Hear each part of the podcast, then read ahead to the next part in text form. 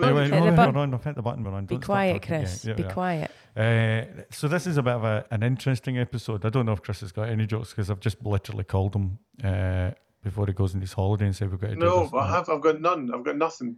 Oh, Well- our fa- your fans, your joke fans will just have to I wait know. another week or I know, two. that's his down a star. Ready with Chris not having a Down to two. 2.5. yeah. point five. I I think know, we can go two point five. 2.5 as well. Uh, This one be downloaded 19,000 times, Stuart. yeah, I think it'll be less because China's not interested in Brand Love 2021. We thought we had 19,000 downloads in one day. Turns out we didn't. Yeah, turns out like Surprisingly. somebody in China, all over China, was into Brand Love 2021. So for the four of you that are listening, I like it. It's a very intimate medium. It is. We have. We just need to find out who they are, and then we I can uh, can get talk them to in. them personally. Come in. Oh, Are we recording at the moment? Yeah, we are. We are. I like all the story about that. I'm going to hit this button.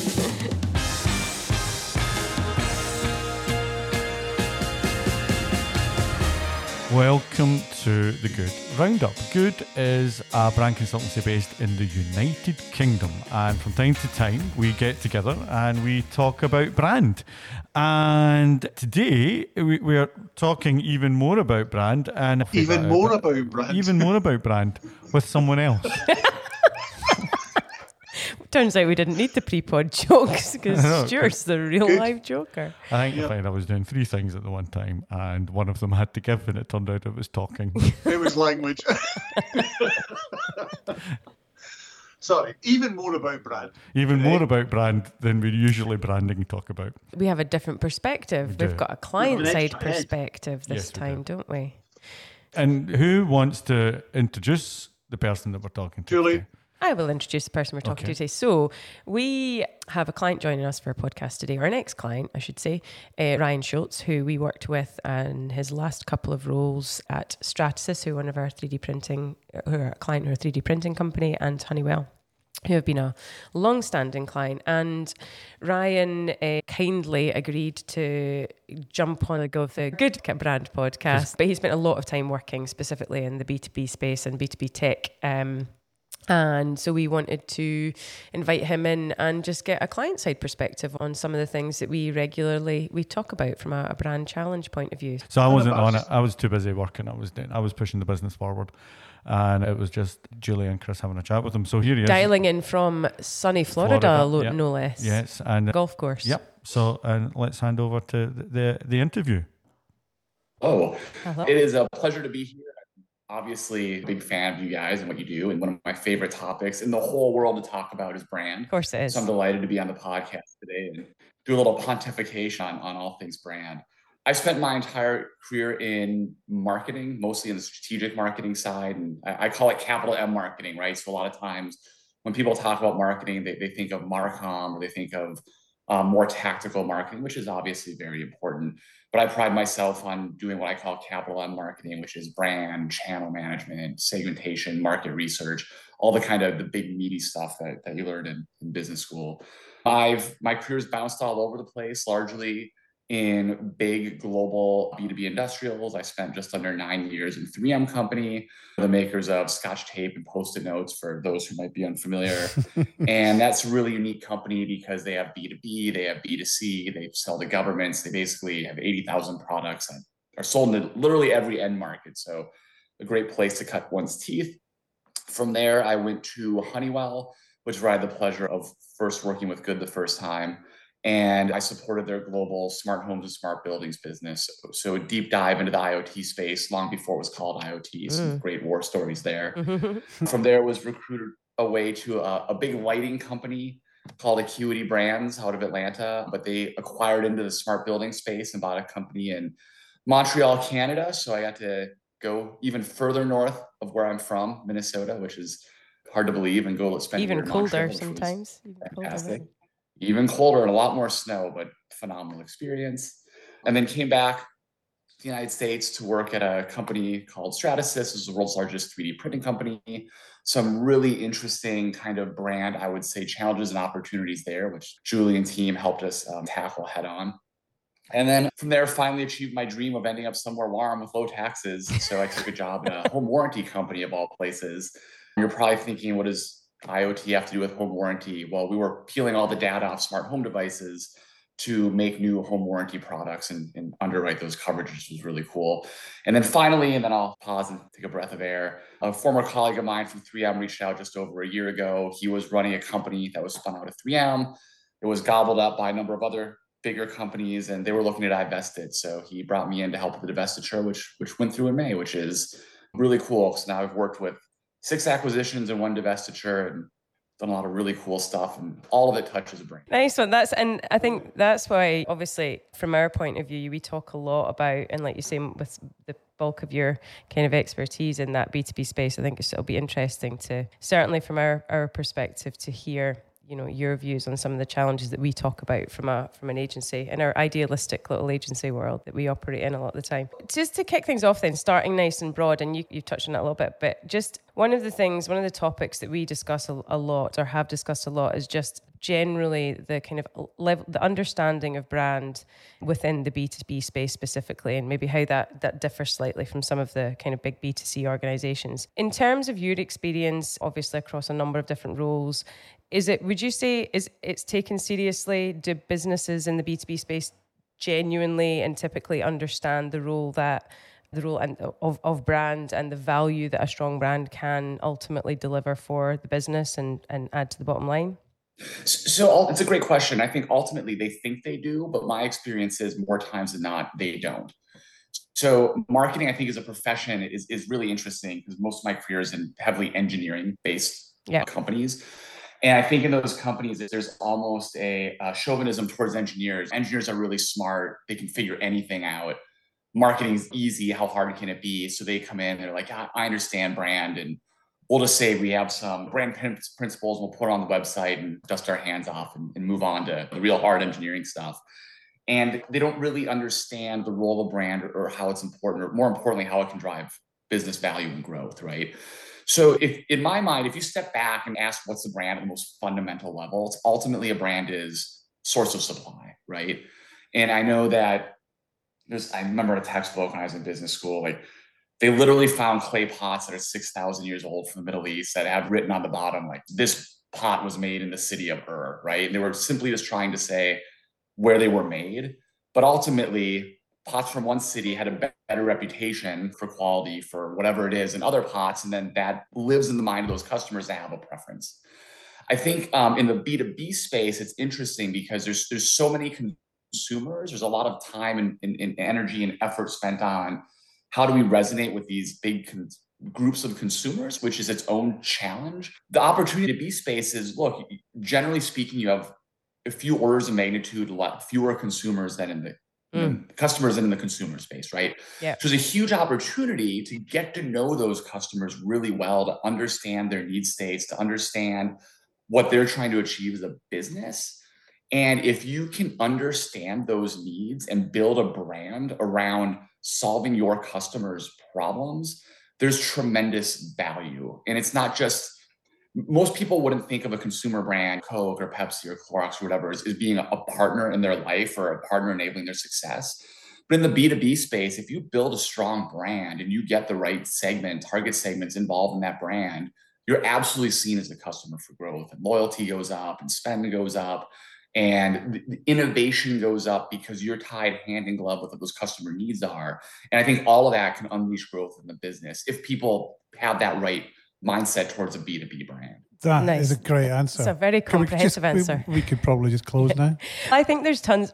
there's lo- There's tons of interesting things that you've just I touched on there that we can unpack. Towards engineers, yeah, right? and that's actually so. That was going to be one of my questions, and I think again we've had a lot. We've had quite a bit of experience working on this with you, and you touched on it there in, in terms of engineering led organizations, product led organizations. And we see it particularly in the B2B space where, and you said it there as well, like un, it's about understanding how you're solving a specific customer's problem. And often in those organizations, what we see from a communication point of view, from a messaging point of view, is that you get into this features war. It's, yeah, here's, here's all our competitors, but this is, and you as product, as engineers and as product specialists, those teams know the ins and out of every single one of your products and every single one of competitors' products way better than a customer ever will.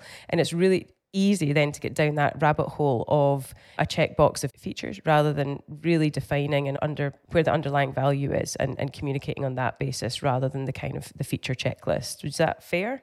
Oh, I, I, I couldn't agree more. I'm trying to figure out where to start. I'm sure you guys have seen it. I'm, I'm not going to name names, but I've been I've worked with a lot of companies where we have really brilliant engineers, a lot of times PhD level, and what they want is to work on PhD level problems, right? Yeah. And they mm-hmm. go into a black hole and they want to push the boundaries of the technology with this mindset of if we build it, they will come, right? When ultimately, if you take something like as, as complicated as 3D printing, for example, an industrial grade 3D printer is anywhere from $100,000 to north of a million dollars. There's all sorts of different materials there's software you have to use to like design and print a part.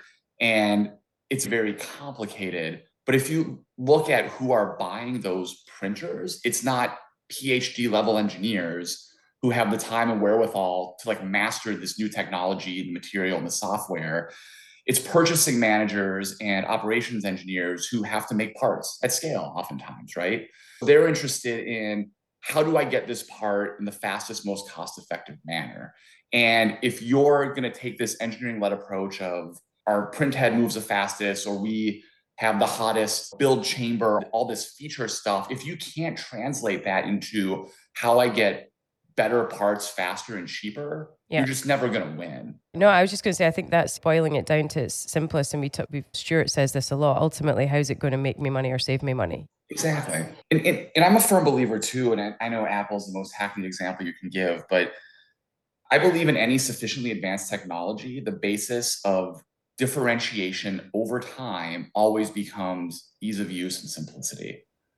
And the faster that in mature technologies, the faster that companies can get to that point, not just in brand messaging or communication, but in product design and bring the brand to life through the, the products and more importantly through the entire brand experience which is delivery which is support which is aftermarket which is everything those are the ones who go in and disrupt market. And I think it's very challenging for new to world innovators who cut their teeth with a new technology yeah. to make that pivot to it doesn't have to be the best technology, it has to be the easiest to use. It is it, very few companies can successfully make that pivot, right? And brand plays a, a critical role in making that pivot. So effectively, you're saying that the the business doesn't understand its customer properly, doesn't understand what they want. Is that fair? Yeah, I think there's three. I think there's three things that really fundamentally make this challenging. The first is engineering companies. People fall in love with the technology, and they'll say, "Hey, this attribute again." I'll go back to 3D printing. Our build chamber is hotter than anyone else's. And you're like, yeah, but so what? Do you know how difficult of a problem that was to solve? And we had to do all this engineering and bring all these materials. And it's yeah, that's great, but if it doesn't solve a customer problem here, so first one is like falling in love with the technology. The second one is similar. It's falling in love with your product and not being honest about how your product competes with what else is in the marketplace, mm. right? Because customers aren't looking to buy products, they're looking to solve problems. Mm. And oftentimes there's multiple ways to solve a problem. And I've heard this in every company I worked with, whether it's sandpaper from 3M saying, we have the best sandpaper. Why? Because it's the grittiest. Okay, but you realize it's 10% grittier and five times more expensive. Mm. I'm not saying that doesn't mean there isn't someone who wants to buy it. The key then is defining the application of that unique customer segment who has a need that needs 10% grittier sandpaper and is willing to pay five times more for it. Yeah. Right? and then is, is the second piece. And the third piece is not understanding the role of not understanding the role of brand and the customer experience, right? You can have a, a fantastic product, but if you're not communicating the value, if you're not selling it to the right customer base who's solving the right problem, if you don't have good support, if you don't have good setup and delivery, you're not going to win. And that's something we talked a lot about in Stratasys, wasn't it? Or, or in a number of places Absolutely. where it's that kind of the pre during and post sales cycle and that you need to have kind of the brand touches all of those stages. And yeah, fine, product lives at the middle of that in terms of the kind of ultimately decision to buy product A over product B. But then what happens after that is also disproportionately important. So much of the time in terms of, like you say, that service and support. That's a superb example. And not to pick on Stratasys, they're, they're a superb company, obviously. Yeah, they're, they're very good. But if you think of a 3D printer, it's the technical razor, it's it's a quintessential razor and blades business model where the 3D printer is the handle and the materials that flow through are the blade, right? Yeah. But when I was there, we worked a lot with management to address this was a lot of pressure. We'll sell more printers, sell more material. So you'd sell some printers to customers and move on and try to find more customers to sell more printers to. When in my mind, you have to become more like Salesforce.com, where they have these customer success people who when they sell a Salesforce deployment, they're going in, making sure people are trained, making sure people are using it, understanding additional modules, selling additional modules. Because what we found with 3D printers, if you can go in a year later and if no one's using that printer, it's collecting dust, guess what? They're not going to buy more materials. They're not going to buy more printers. Yeah. So we started asking questions around why aren't you using your printer? It's hard to use. Okay, we'll give you more training, right? Or we don't understand, we need different materials. Oh, you didn't know we launched this material. Let me tell you about this new material. So there's a lot of hand holding and support that goes on after sale to get people to successfully use your product, which not only makes them more successful as a customer, it makes you more successful as a business because you get that long tail of follow on work. And so, why do you think it is so difficult to shift the business model or the focus of some of the business model to that kind of maintenance and I guess the post sales service and support? Is it to do with the way that product teams and sales teams are incentivized in terms of generating new leads and ops? Is it tenure of a CMO is too short? So it's about big wins rather than things that will potentially take longer to shift the needle? Is there, or I guess every business, every organization is different, but yeah, but I, I, think there's some common threads though. I think you're absolutely right. I think marketing, this is probably a topic for a whole other podcast. Marketing, I think, doesn't do itself a favor. I think in the last decade or so, as long as I've been a marketer, marketing's been winnowed down to leads and ops and marketing automation. It's been more and more narrowly defined and you're mm. it, at the expense of strategy and channel management and business model and, and brand management, the big, more meaty stuff. And the reason is that more marketing automation is easier to manage. I'm sorry, easier to measure. Measure, yeah. So people naturally gravitate towards it. Are we getting more leads and ops this quarter? Yay, we're winning, even though you're losing the war, right? Winning the battle, losing the war. But I think on a more foundational level, especially for public companies, there's two issues. The, the, quarterly pressure to perform in the very short term really gets in the way of business model disruption. And then pretty much every company I've worked at has tried to pivot from pure product to either an IoT software based business model, big plans, lots of resources, CEO championing it, all the stuff being done correctly. But it's really hard for them to get there because the implications on the P&L are radically different. When mm. you sell a high, and you're a publicly traded company, you're an ongoing concern, you have commitments, quarterly commitments to Wall Street, and you're very profitable. The shift to a software based business model is a huge investment up front, often for years, where there's going to be no return but if you do it right, you get very high margins on the back end. Guess what? No one, no public company can really bite the bullet for a 12 quarters to get to that better place, even though they know it's ultimately a better place. Mm. So I think there's almost structurally, it's very hard to disrupt yourself when you're a high margin product based company. And do you think that's true outside of the? We understand that working with publicly quoted businesses in the US, particularly, that pressure is immense.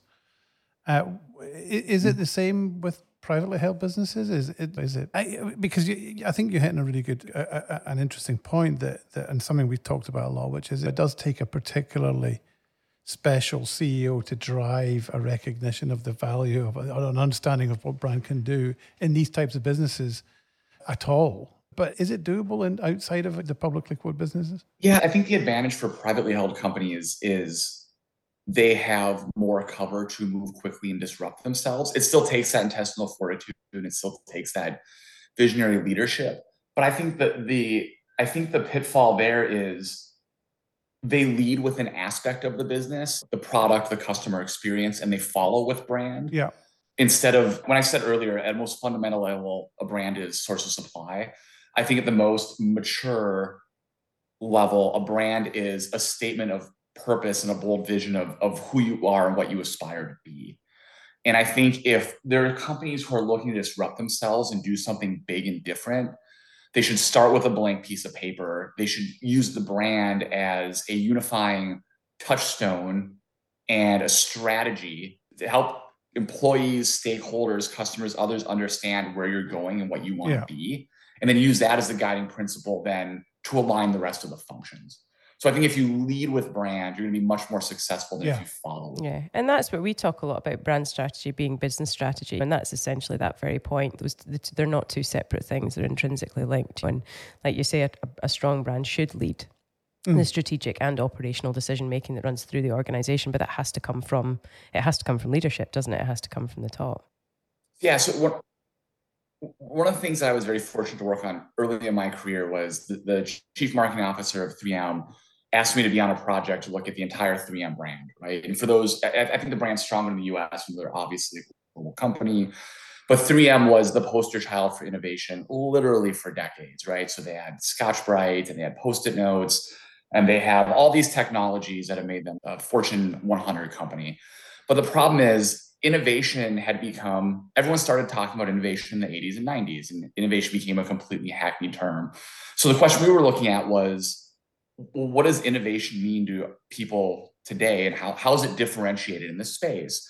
And when we went back to a lot of the brand stories of 3M of how they how they made these innovative technologies, is a lot of them were born from mistakes. So Art Fry, the inventor of the Post-it note, was at church. He kept losing his spot, so he wanted to make an adhesive that wasn't really that sticky. And everyone's like, he said it's not that sticky. That doesn't make sense. And it was the Post-it note. And Scotchgard, there was a female engineer at a time when there weren't many female engineers was mixing chemicals, spilled some on her shoe, cleaned up, went home. Two weeks later, looked down and realized where she spilled on her shoe. The rest of her shoe was dirty. That part was clean, right? But the problem with those kind of origin stories is you can't go to your customers and say, bring us your most challenging problems. We have a bunch of smart people. Maybe someday Maybe we can solve them. Yeah. so we spent a lot of time talking about purposeful inter- innovation, right? And then we did a lot of spent a lot of time looking at words, and we came back to ingenuity. So it's what they've landed on today in their new like brand positioning is science applied to life, because they have all these technologies. They they have micro replication and adhesives and all this stuff where they are best in class globally. Mm. And their positioning is you come to us with our most difficult problems.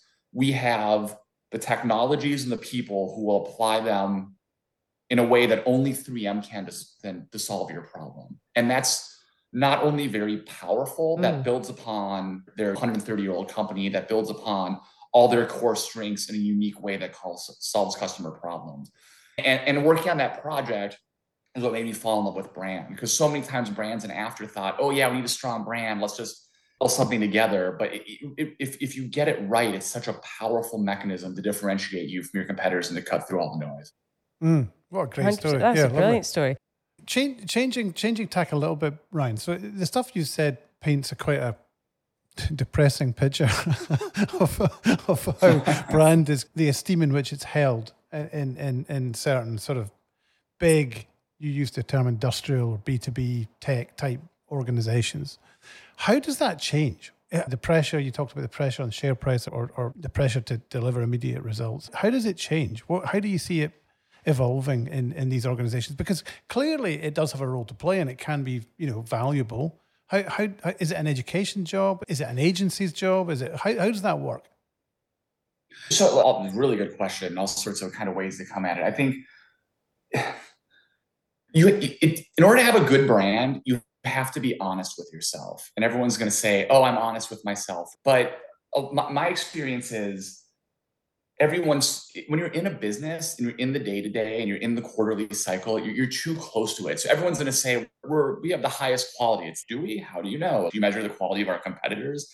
or we have the best customer service. Are you sure? Are you measuring it? Like, how do you know you're the best? So I think you really have to be honest. You have to look for all the skeletons in all the closets.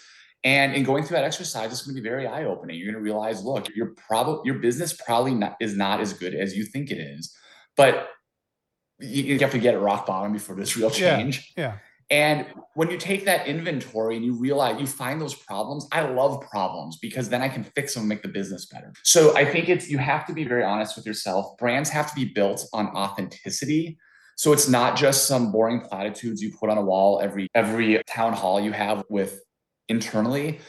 You need to bring in all the disparate stakeholder groups. You have to, a good brand aligns management, it aligns, it aligns the investors, it aligns stakeholders, vendors, everyone. And they should also be with you and say, yes, that brand seems authentic, right? And the third thing is you can't, when the going gets tough, the, the, the in my mind, the surest evidence of a strong brand is when the going gets tough, you don't throw the brand out the window and all those brand values. Like it mm. has to really be a part of your DNA. So how do you engender that in the business? How do you build that? How do you build advocacy for that in the business? It, it goes back to, to having an honest look at the business, right? I'll talk about another client of where I used to work and I brought you guys into Cinch Home Services, which is the number two home warranty company in North America. To their credit, before I got there, they used to be called Cross Country Home Warranty. And they rebranded because they saw an opportunity to own a positioning around ease of mm. use. Because anyone who knows anything about home warranties, it's a service contract. There are 30, 40 pages of legalese. It's very complicated to buy.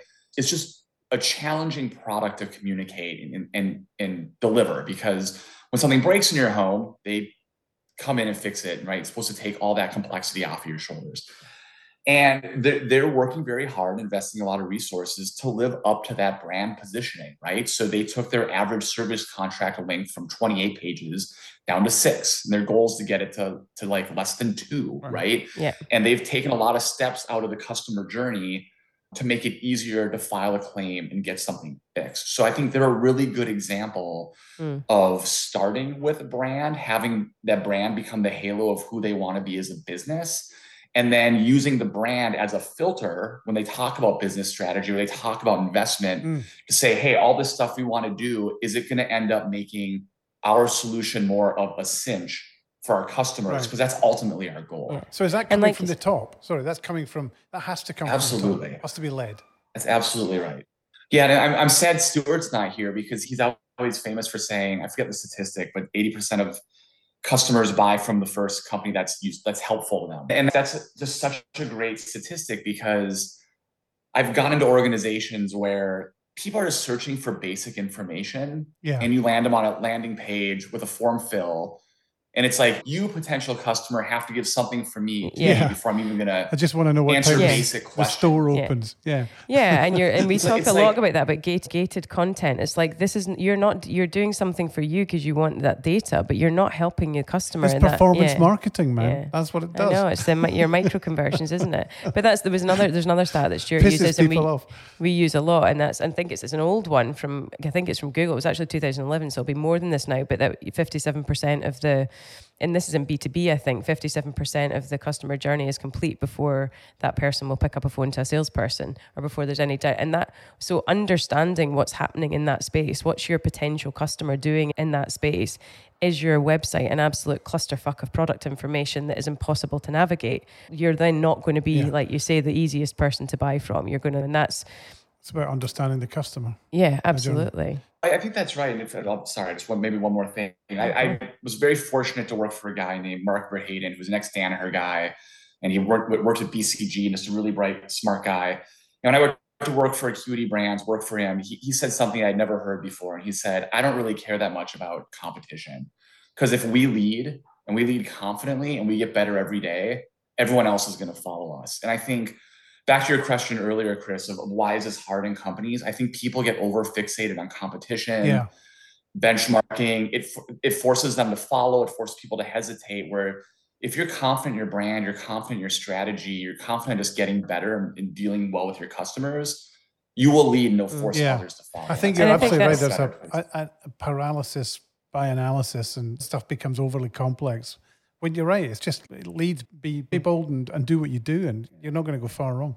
Again, maybe this, I don't know, it'd be interesting to get your view from a client point of view, because we would argue that often your customer doesn't know what state of the art looks like in your space. So that the competition isn't necessarily just who you have defined in your own competitive set from looking at the market through a manufacturer lens so that's so smart. So when I was at Honeywell, again, another great mentor of mine, Rhonda Germany, our chief marketing officer, pushed us really hard to think about segmentation and value proposition. So Honeywell, the business we were in, sold HVAC equipment and thermostats.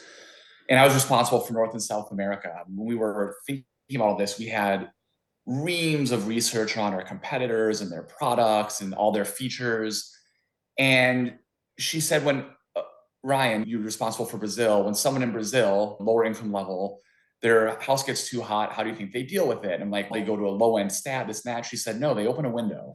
Yeah. And in a lot of places, the answer to solving a problem is people do nothing. So I think there's a lot of these companies fall into the trap of Rhonda called this making a medium sized t shirt. You get all this data, you want to sell as much as possible. So you dumb everything down to let's just water everything down to this unit we can sell the most of. And she was saying good segmentation. For example, this long example, I'm going to make it very short. There's probably a segment for t-shirts of extra large tall because you want to look for people segments that have a high willingness to pay and a low cost to serve. And she's that's probably NBA players. They probably have a really hard time getting a shirt that fits well. And if they find a shirt that fits well, how much do you think they're willing to pay for it? probably a lot because they're rich.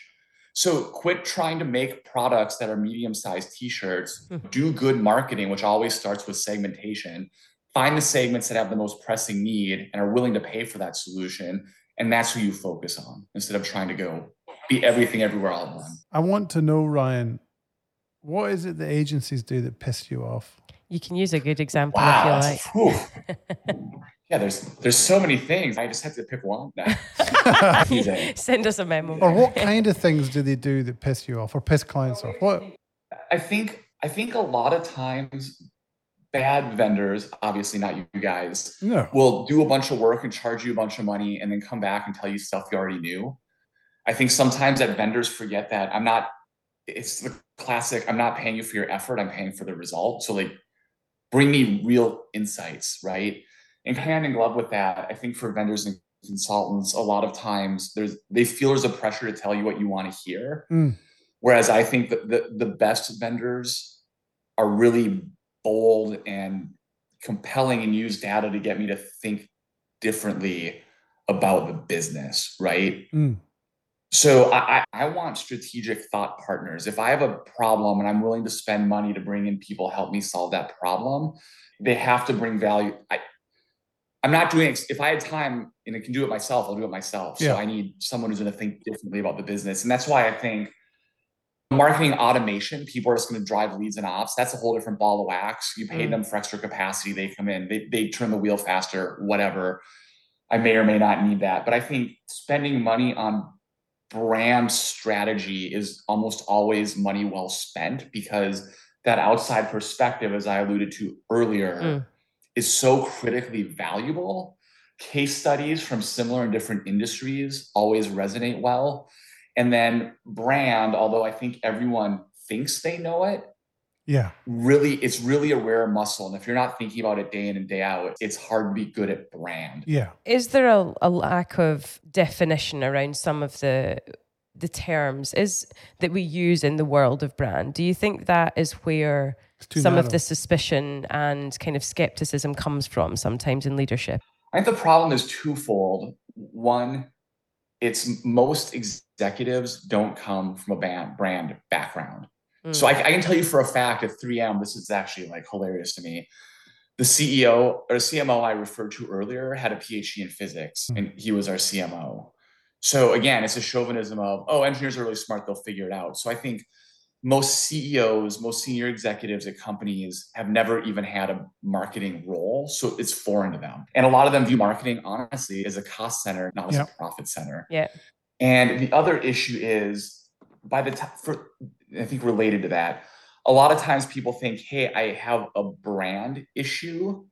If they go to a good uh, strategic partner like you guys, you're going to come back and say, no, you probably have a business strategy issue.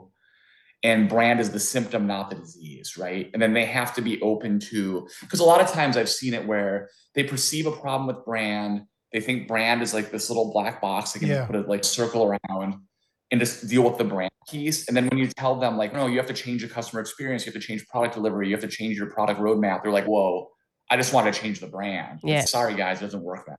So it's that visionary leadership and really the, the definition of, of the role of brand, which I think is really lacking. We challenge our clients to be able to communicate the value of their proposition, the value of their product really simply to key decision makers that aren't as au fait with the technology and the science as they are. So rather than thinking about product managers, project managers, product managers, end users, applications, it's about how do you really, how, do, how can you distill that into something really simple and clearly articulate the value? And arguably, we have to do the same with brand brand. When you're mm. talking to CEOs that aren't marketeers or aren't brand specialists, we're the experts in the field. So how do you know? It's I think it is a constant challenge to ourselves to say how are we floating, bringing this conversation to the table in a way that is very clear in terms of defining that value to their business. So it, it isn't seen as an asset, yeah, not as expense. This, this struggle, know, constant and it struggle. is a con- yeah with one more thought that you mm. guys do with a lot of your engagements that it took me a while to appreciate is hey we've got a brand issue we bring you guys in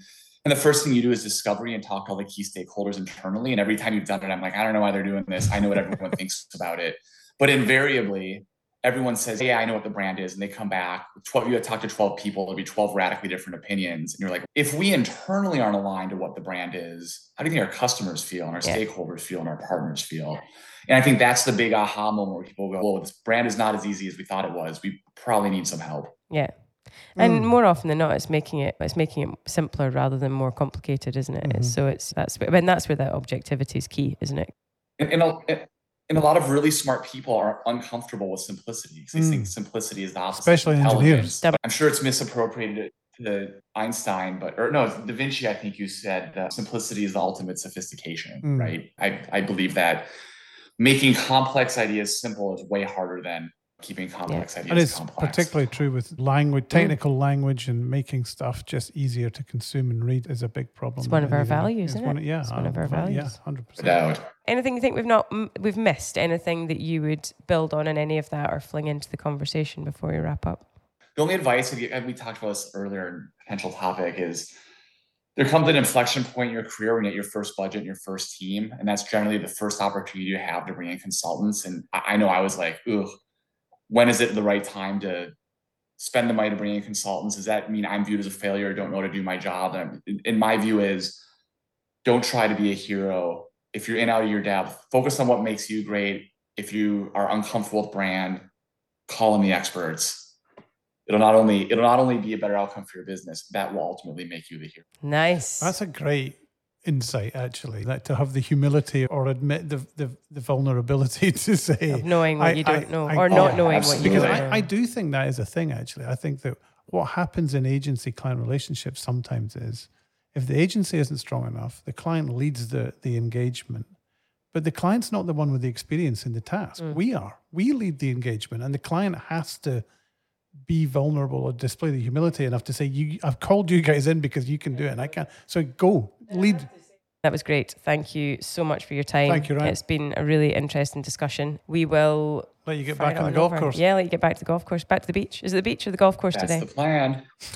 uh, it's golf later, but there's I don't know if you you probably don't tra- track the weather in the Atlantic, but there's potentially a huge hurricane barreling down at us. Oh. Hopefully, it turns at the end. Fingers oh, crossed. Oh, stay safe. It'll be all right. Yeah. Cheers, Ryan.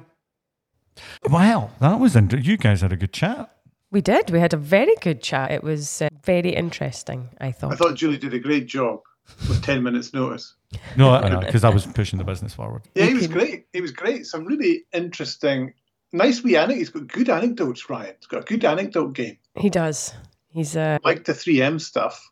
And he, I think he's got some really clear minded views about how brands should work in these big B2B orgs. Mm. My takeaway from it as somebody who wasn't there and listening to it for the first time, was just his confidence in what he knows and how to get there. And especially when getting, obviously, I'm looking at this from an agency perspective, and it's actually, it supplements his role rather than diminishes his role to say, look, we, are too close to this, and an acknowledgement, yeah. a self awareness of the strengths and weaknesses mm. of a marketing person within an organization. And I thought, and I hadn't quite thought of it the way he'd put it. But no, I thought it was good. It's a great point. Yeah, I, Agree, I agree with that. Yeah. And to be fair to Ryan, I think he has always been very good at identifying that, even in our experience working with him, and saying this is where we need a, a kind of outside opinion on this. And it's the process has always been very much uh, working in partnership I did enjoy when we were talking about kind of features wars and the kind of the down that rabbit hole when you're thinking about positioning, etc. And just his again his take on it, it, it, the need for it to be focused on how it solves a customer problem rather than just how smart your tech is, and just to have that uh, reflected back from a client point of view, I think is quite because that's certainly one of the things that we've experienced Oh, time and again, isn't it? What's Yeah. the problem? People don't buy things unless they're solving a problem. They're mm. not buying it just because it's nice. Mm. Yeah, it takes that the mindset of the, to, to to to flip and think about it from the customer point of view, mm. Yeah. and that's why you need people like Ryan in these organisations because Yeah, it's big so time. important that you do think about that. No, I thought he And, was you great. know, I thought he was. he was I great, thought he was and big Thanks. Ryan. Thanks, set a Ryan. high bar Oh, for high our bar. next guest. Thanks, Ryan. He, he must be one of the four, yeah, listeners. The other three, you're up next. Please make yourself. Please known. make yourself known. Answers on a postcard Yeah. to good. Okay, thanks everyone. Thanks then. Bye Bye. That was fun.